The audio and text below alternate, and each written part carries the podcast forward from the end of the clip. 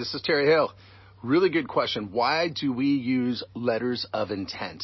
You know, in the residential house buying business, if you're doing that, you know, you go out there and you find a project, right? And maybe it's uh, a distressed seller or you can get it for the right price. Maybe someone's just super motivated to sell, not so much distressed.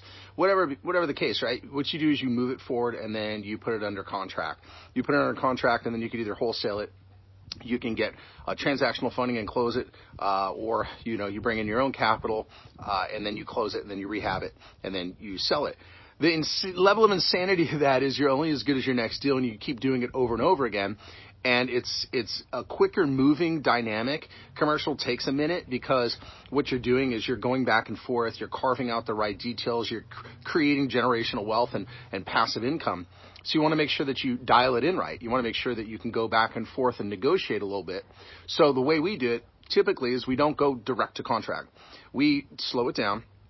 We have a meeting of the minds. We find it, we pre-screen it, we evaluate it, we structure our terms in our head, what we want to do, and then comes the power of negotiation. We jump on the phone and we have a meeting of the minds with the seller note, not the broker.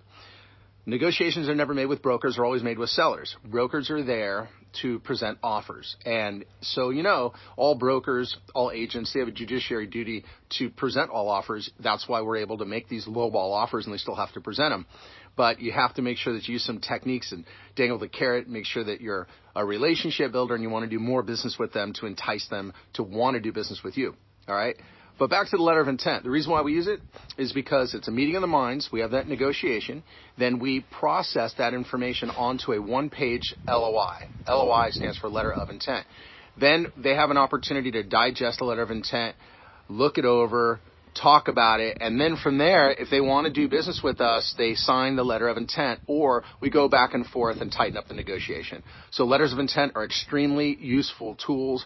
I've mastered the craft uh, putting those together so they produce results, and I look forward to having you join my team so I can give you a dozen of them. All right. To learn more strategies and techniques, visit terryhale.com or go ahead and click the link in this video description. And I look forward to engaging with you real soon.